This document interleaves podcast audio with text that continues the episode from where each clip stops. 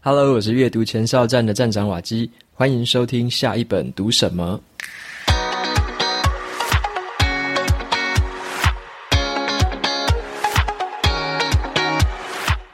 今天我想跟大家分享的这本书，它的书名叫做《思考的框架》。你有这样的困扰吗？就是说每一天呢、都有新的问题跑出来，然后就是有点像被时间追着赶这样子的一个恶性循环，或者是说你明明已经处理过一样的问题了。但是呢，却还是重复一样的错误，没有办法发现自己的盲点，或者是说你有一些时候，好看到有一些没有标准答案的问题，那没有办法做出一个最佳的决策。但是呢，思考的框架就在跟我们说一件事情，就是说，如果我们可以活用一种叫做思维模型的这个概念来拆解问题，然后再透过一个思考的框架去进行决策跟判断的话，我们就能够把自己的人生经验再提炼或者是提升成更好的智慧。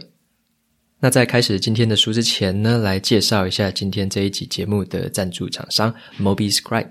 那 MobiScribe 其实是一个电子阅读器跟电子笔记本二合一的一个产品，是我之前蛮爱用的一个产品。那最近呢，它其实推出了第二代的产品，也就是 MobiScribe Origin。那这个产品其实很特别的地方在于说，我们常常知道说电子阅读器可能是像是 Cobo 啊，或者是 Kindle 那样子的电子阅读器。但是功能上面就是仅止于阅读而已嘛。如果你想要在这个笔记上面做任何样的一个书写，或者说你要在那边打字，都是非常的不方便的。你很难在普通的电子阅读器上面做到这样的事情。那我自己就有这样的困扰，因为我常常有时候外出的时候，我会喜欢带着电子阅读器出门，因为很轻便，所有的书都不会再有就是很重很重的问题。一本电子阅读器就可以解决很多的事情。但是呢，有时候常常发现说我在读完之后，要在写笔记的时候，必须要额外拿出纸本的一个笔记本，或者是说额外的比较就是一些纸张，然后再配上原子笔再去写笔记，这样子比较不方便。那后来我是接触到了 MobiScribe 这个产品，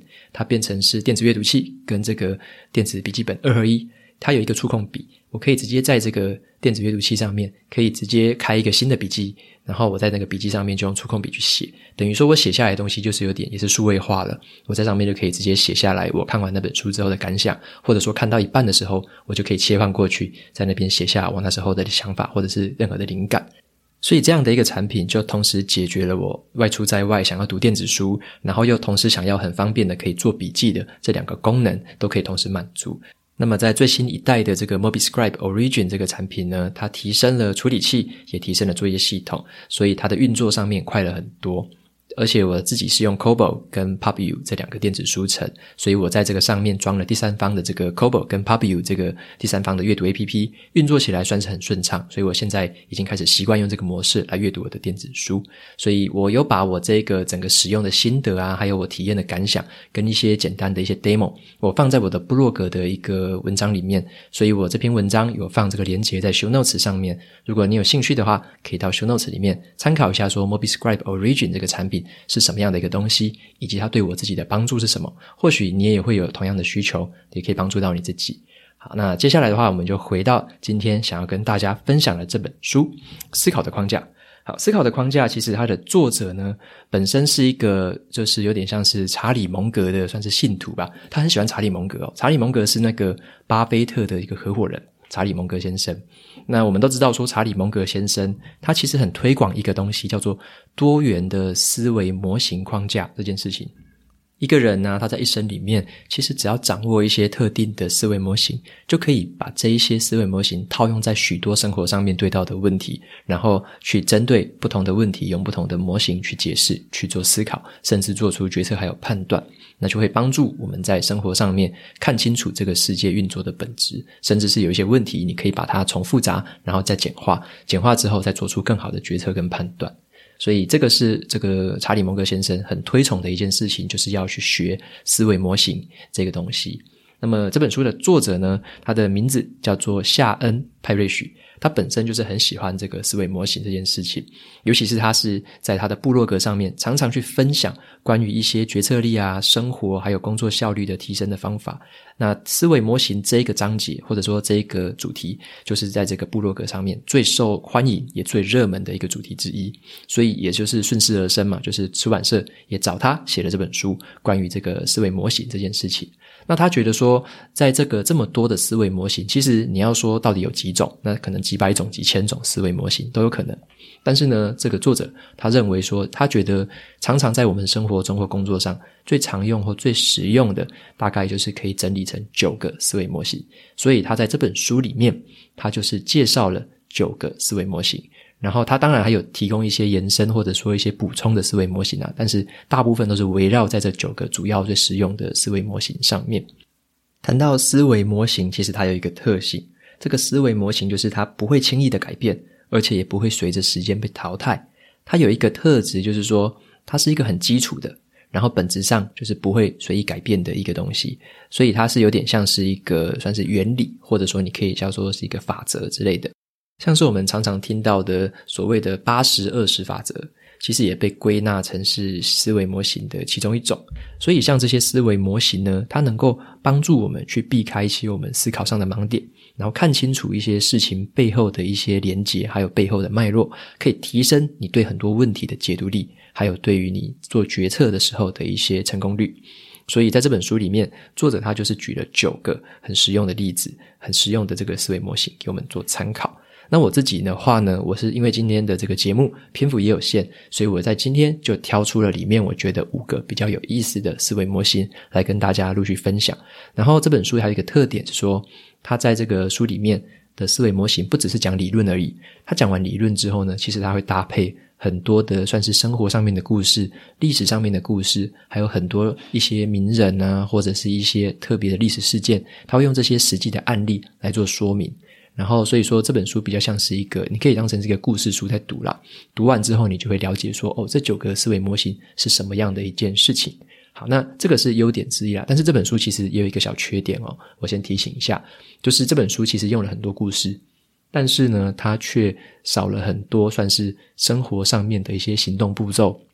或者像我比较喜欢的，就是说，怎么样把这些东西套用到我们的生活上，或套用到我们的工作上之类的。这个东西，这个实践的，或者说这个行动的部分，在这本书里面是比较少的。所以有可能你看完之后，你是了解了这些东西，但是你没办法很直接的知道说我该怎么样把它用在我的生活上面。好，但是我觉得这无所谓，就是作为一本思维模型的这个介绍书，或者说一本带我们入门的书，这本书我觉得是还不错的，因为它里面的例子都蛮生动，而且很有趣，让你可以印象深刻的知道这个思维模型到底是什么样的一件事情。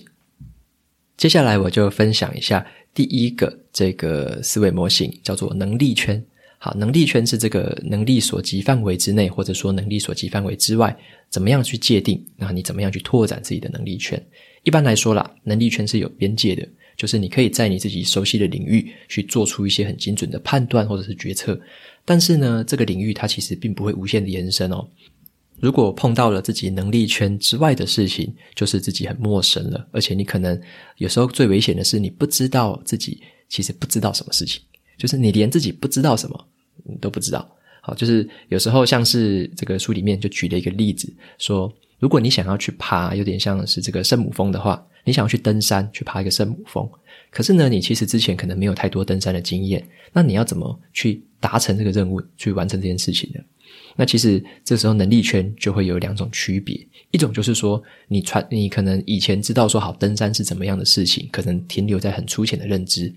可是你要去登那么高的山，最世界最高峰嘛，你要去登那么高的山，你必须拥有哪一些技能，哪一些知识，或者说你的身体要具备哪些能力，或者是哪一些的体质，你却不知道，你这个时候你是完全未知的，这个是在你能力圈外面的事情，所以那里面有很多的事情是你自己连。不知就是你，你不知道说自己其实不知道这么多的事情，有太多的事情是你现在连想象都想象不到的。所以作者他就说啦，如果你是一个已经有登山经验的人了，但是你真的去想去爬这个圣母峰，最好的方法是什么？其实现在最常被认可的一件事情就是说，去找所谓的雪巴人，雪巴人就是在那边的一个当地的居民。因为你不可能说你再有再好的这个登山技能，你却不找那边当地的居民带你，这是不可行的。那雪巴人的话，通常他们都是在那边已经生活了非常久，一辈子都在那边，而且在那边做向导也做非常多次，甚至有些人他爬到圣母峰的这个次数最多的好像已经超过了十六次。所以这些雪巴人非常的有经验。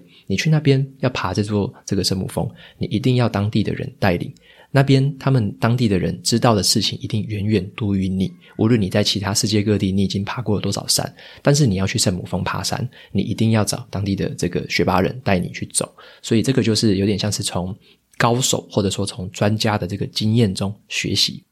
所以有一句话说得很好，就是从别人的错误中去学习，因为我们自己的生命有限。你没有办法去实际经历所有的错误，而且像是登圣母峰这种，如果是一个错误，可能就要了你的命，这种是更应该要跟当地的这个雪巴人学习的一件事情。好，这个只是举个例子，就是关于能力圈，你该怎么样的去知道什么是自己的能力范围内，哪些是能力范围外？那在能力范围外，你该怎么做？所以这本书也提供了一些蛮不错的一些建议。接下来我要谈的第二个思维模型叫做二阶思考。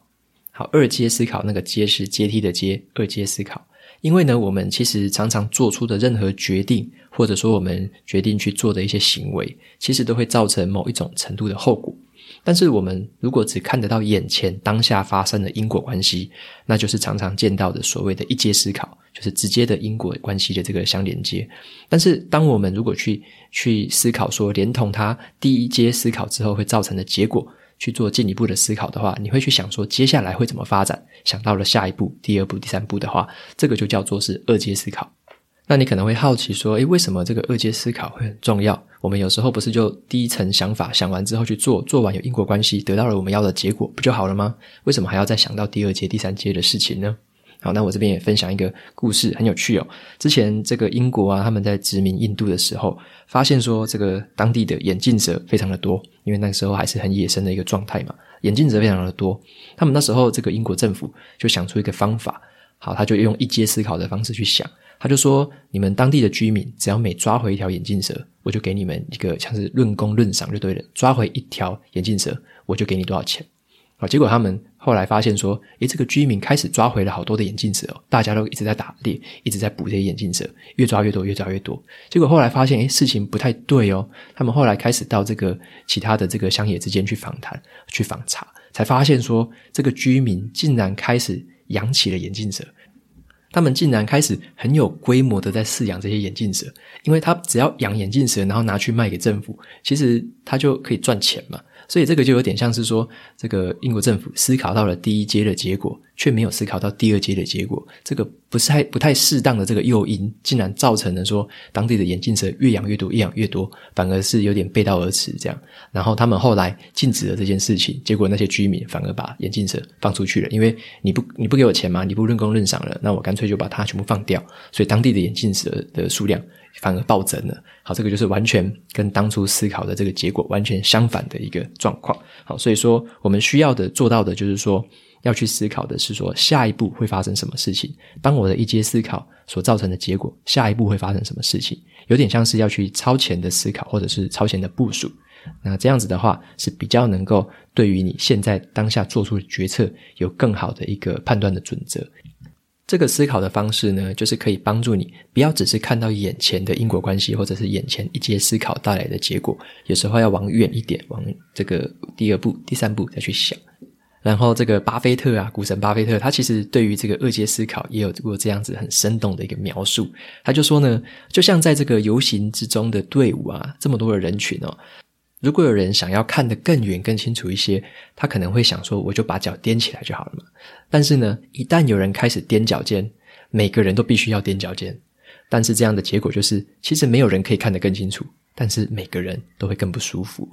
啊，所以下次啊，如果说你在看表演还是什么的，你是在最前排的这个人，那你如果说你自己要踮脚尖，或者说你要站得更高，你可能要想的是，其实后面的人每个都会看不太到，那可能每个人都要踮脚尖，那这样造成的结果就是所有的人啊都看得更不清楚。所以有时候要思考的就是下一步、下两步、下三步会发生什么样的事情，这个就是二阶思考说要告诉我们的事。再来要聊的第三个思维模型是繁衍法。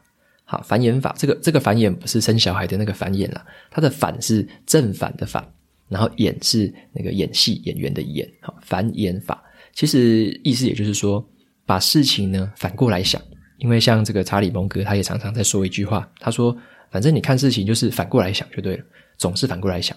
像是他老人家就很喜欢举一个例子，就是我们常常都在想说，怎么样让自己变得更聪明，或者是更成功。好，那他的方法其实不是去想着怎么变聪明或变成功，他都是反过来想，他会想说，我怎么样让自己去避免那一些愚蠢，去避免愚蠢。好，那其实你避免愚蠢的结果，就是你相对的更聪明了一些。那另外一个就是说，怎么样去成功呢？其实他也是反过来想。就是要去避免那一些可能会造成你成功上面阻碍的一些事情，像是你承受了过多的风险，或者说你犯了不必要的错误，你要去避免那一些可能会阻碍你成功的一些东西，你去避开那些事情，那相对的下来，你就可以提高了你成功的几率。所以这个是查理蒙格也很推崇的一个方法，就是所谓的繁衍法，反过来想这样子。那这个书里面呢，他就有举了一个很有趣的例子哦，所谓的繁衍法用在什么样真实世界中的一个例子。那他讲的是说呢，在一九二零年代的时候，其实那时候整个美国啊，包含可能全世界，在这个美国的这个环境下，这个抽烟的这个人口大部分都是男生。那时候很少很少女生抽烟，基本上那时候女生抽烟会被认为是很奇怪或者说很不好的事情。那么那时候呢，这个烟草公司啊，就有在想说。该怎么样让这个另外一半的市场，就是男生抽烟之外，他也想要让所有的女生也开始抽烟？怎么样让另外一半的市场也打开来？他们那时候呢，就找了一个算是一个行销的高手。这个行销的高手，他的名字叫做爱德华·伯内斯。那我底下简称他叫爱德华好了。那爱德华的话，他本身就是一个繁衍法的一个高手。他并不会就是单一方向的想，他如果说只想着说怎么样推销女生去吸这个抽烟的话，其实这个效果不好，你能够改变的有限。你要推销这个本来被大家厌恶的这个形象，让人家去抽烟，这个是很有限、很有效，这个效果是非常的受限的。所以他那时候用繁衍法反过来想的方法去思考这件事情。他想的并不是怎么推销，他想的则是说，如果这个世界变成了一个连女生都在抽烟的世界。那这样的一个社会文化或社会形象会是怎么样？大家对于抽烟这件事情的想象是怎么样的？所以他用这个繁衍法，用这个反过来想的方式去思考、去筹划这个行销活动。像是他一开始的活动就主打了这个抽烟可以让你更苗条。好，他怎么样去经营这个广告呢？他就是变成说，那时候大家吃饭之后，其实都会配上甜点，或者说吃一些甜食。那个时候是那个时候的这个社会文化，所以他那时候就用这个广告去给大家一个印象，就是说，你如果在这个吃饭之后，你不要吃甜点，你改去抽烟的话，其实就会让你减少了这个接触甜食的这个机会，然后你就会变得更苗条。所以他就用了这个广告的形象，把这个形象一直印烙印在这个很多的女性的这个脑海里面。然后呢，他又做了一件事情。他说呢，这个抽烟等同于自由。他怎么做？他在一些就是在这个反对政府啊，或者说在一些游行的集会上面，安插了一些女生在那边刻意的在那边抽烟，表现出一个在那边享受一个这个抗议啊，或者说抗这个拥有这个思考自由的这个形象出来。然后也让这个东西一直在报章杂志或者说媒体上面被大家一直看到。然后那时候抽烟这件事情反而被媒体。报道成说叫叫做享受自由的火炬，可以，他会把这个形象完全逆转开来了，所以大家开始这个形象就是存在脑里脑海里面了，就是抽烟又可以苗条哦，抽烟又可以自由，然后抽烟是一个大家都在做的事情，而且是一个可能是新时代的象征之类的，那他就渐渐的把这个形象整个扭转开开来，然后把这个文化植入到这个美国女性的这个脑海里面，因此后来也带动了很多女性开始抽烟。好，那这个例子其实我觉得当然是很不好的例子啦，就是一个很负面的一个教材，但是也告诉了我们说，这个繁衍法，这个反向思考的这个影响力有多么的可怕。如果你是把整件事情反过来想，从这个逆向开始往回头去思考的话，有时候可以造成很大的改变或创新。那这个只是其中一个关于烟草商的一个例子，书中其实还有举了很多繁衍法其他一些很特别的例子，我觉得也让我真的是非常的印象深刻。OK，所以。呃，反过来想，哦，总是反过来想。好，那再来的话，第四个思维模型要介绍到的叫做奥坎剃刀。这个奥坎是一个人名，那剃刀就是在剃头发或者是在这个剃胡子的这个剃刀。奥坎剃刀，那这个四个字，它的原则其实就是说，越简单的解释呢，往往会越接近真理。也就是说，不要把事情太复杂化。有时候简单的解释，反而会让这整件事情更容易去思考，而且甚至于与更接近所谓的真实。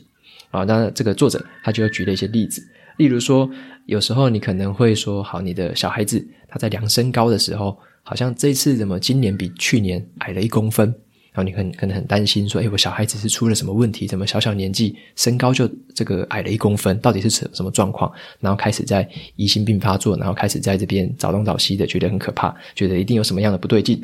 但是有时候你只是把事情复杂化了。如果你用奥坎的剃刀的原理去想的话，你就会往比较简单的这个层面去思考。例如说，是不是这个量身高的这个仪器坏掉了？还是说这个人员在记录的时候是不是记错了这个数字之类的？你反而不要去想太复杂，说自己的小孩子是不是生了什么大病，生了什么不知道的什么样的原因的一个疾病。反正想得太复杂，有时候反而跟真实不太符合。那另外也像是说，作者他有说，如果你自己感觉到说每最近每次穿鞋子，好像这个脚趾都有点痛痛的，不太舒服。那你如果说想得太复杂，可能说哇，我可能有骨癌，我可能也生了什么病，想得很复杂，一大堆原因一直乱想的话。那其实有时候你用比较简单的方法去想就好了。你是不是这个鞋子可能穿太紧了，绑鞋带绑太紧了？这是有可能。或者说这个鞋子可能哪边有问题，可能就不合脚了。所以这个时候你用比较简单的方式去想，反而不要一口气的去踏进去一个太复杂的领域。那么在书里面呢，作者也有举一个在印度发生的一个例子，他们也用了这个奥坎的剃刀来解决了这个问题。然后，他们发生的这个问题是这样子的：在印度的这个恒河流域，那时候有所谓的这个孟加拉老虎。那时候孟加拉老虎其实很喜欢去这个袭击当地的这些村落里面的人类。然后那时候好像在短短的时间内，造成了将近六十个人的死亡。然后这个老虎的这个问题被放大来看，就是非常的严重了嘛。所以那时候的政府呢，跟当地的专家都在想说，要怎么样防止这些老虎再来袭击人类。他们就想了很多很复杂的手法，包含说要架设很多的电网啊，或者说要研究一些毒药啊，还是说要研究什么样的武器，让这些村民可以自保。他们就想了很多很多很复杂的东西。那后来的话是有一个人他想到了一个很简单的一个思考方式。他说呢，其实很多的野生动物，包含蝴蝶啊、昆虫，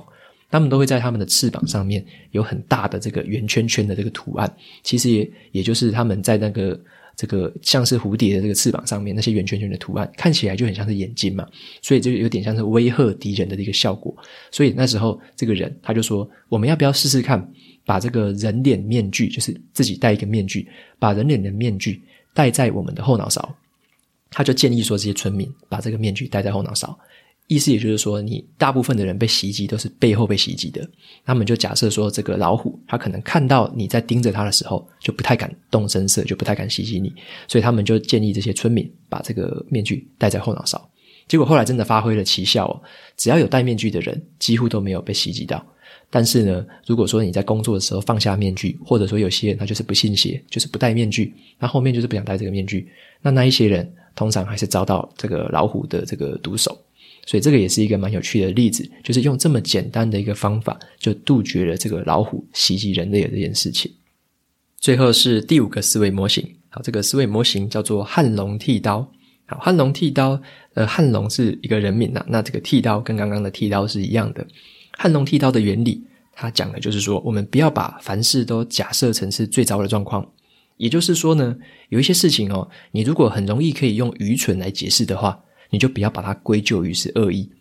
那作者他就举举个例子，就是说，像我们常常在开车的时候啊，你会发现说，诶，怎么前面的人都很喜欢插队，或者说很喜欢超车的时候给你乱弯乱弯进来之类的。那有时候有些人就会觉得说，这个对方一定是恶意的嘛，一定是在跟我挑衅，然后就很生气，就觉得对方一定是心怀不轨之类的。那作者他就说，用汉龙的剃刀这个原理去思考的话，你有时候。其实就只要把它想成是，他就是无心的，他就是蠢，他就是就是没有注意到，然后就做了这样的事情，可能造成了你的不方便或者造成你的危险。但是呢，其实他可能就是单纯的愚蠢而已，他不一定是恶意的。所以这个情况下，有时候用这个方式去思考的话，可以避免自己对很多的事情产生太过度的不满。或者说把别人都假想成是恶意的这件事情的话，你可能会觉得这个世界真的是很糟糕。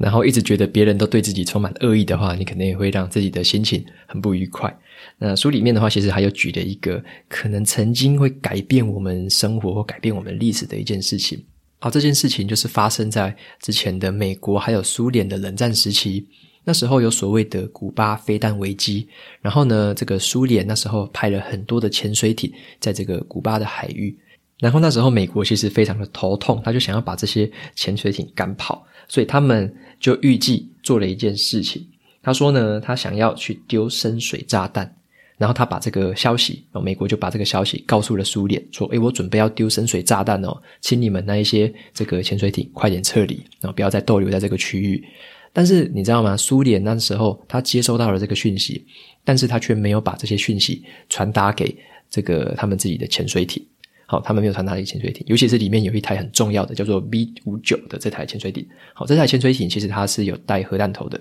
很危险。如果说这个潜水艇一怎么样，哈，它可能就把核弹头发射出来了，然后就开始世界大战，可能就开始上演。然后那时候，这个美国要丢深水炸弹，然后苏联又没有跟自己人讲，所以美国也就这样傻傻的把这个深水炸弹真的就丢下去了。因为他们也觉得说苏联应该会通知吧，你就该跑就要跑了。然后他们就把深水炸弹丢下去。结果呢，这个深水炸弹往下一直跑，一直跑，一直跑，真的炸开来之后，底下的这台 B 五九的这台潜水艇上面，他们就非常的紧张。他们又一定会觉得说，这个上面的世界是不是发生世界大战了？开始丢深水炸弹下来了，是要怎么样，对不对？到底是要怎样？哈，然后这时候潜水艇上面的军官就觉得说，那开始要开战了，对不对？上面都打成这样了，我要开始开战了，核弹头准备要丢下去了。但是他们那时候有个规定，就是说，你的这个核弹头的发射必须要有三个潜艇上面的军官一起同意才可以执行。所以那时候有一个军官，他的名字叫做阿尔西波夫，他是其中的一个人。最后是有点像二比一的一个投票比例，阿尔西波夫他拒绝了投这个同意票，他决定不要发射这个这个核弹出去。为什么他那时候那么想？他觉得说这个深水炸弹丢下来说不定只是上面的人犯蠢啊，不管是美军或是苏联，可能只是犯蠢了，要吓吓我们或者威吓的作用之类的，可能不是全面开战。但是呢，如果他把上面的人想成是恶意的，他觉得说上面的人如果是很恶意的要炸我的这个潜水艇的话，他如果这么想，他就把核弹发射出去的话，可能就是直接冒着是世界全面开始核战的这个风险，几十亿人的生命可能开始就受到危险。他觉得说这两者之间的权衡之间，他宁愿相信上面的人是犯蠢，而不是真正的恶意，所以他最后决定投下反对票。不要发射这个核弹，所以这个烧潜水艇最后就是乖乖的这个浮出了水面，然后也回到了苏联，也没有真正的发射任何的武器。其实也就是因为这样子的一个关键的举动，变成有点像是稍微让当时的这个情势没有这么样的恶化。如果你可以想象的是，那时候如果这个核弹真的发射出去了，那一定就是世界大战了哈。美美国跟苏联一定就开始世界大战，打得不可开交。我们现在的世界就绝对不会是现在这个模样。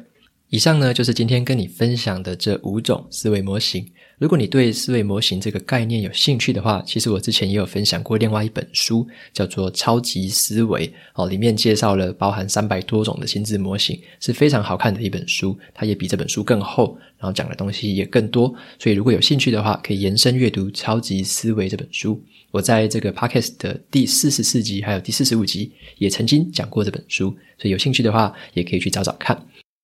好，那今天介绍的这本《思考的框架》就到这边，就希望透过这些浅显易懂的故事啊，然后来让你知道说，掌握这一些呢，不会轻易改变，也不会被时间淘汰的这个思维模型，对于我们在这个对问题的理解，或者说稳定我们做出决策的时候的心情，都会很有帮助。好，推荐这本《思考的框架》给你。在节目的最后呢，一样来念一段 Apple Podcast 上面的五星评论。好，今天这个听众是叫做吕山猪。他留的标题叫做“找到阅读的乐趣”，他的内容是这样的：他说呢，在女朋友的介绍与分享之下，认识了下一本读什么。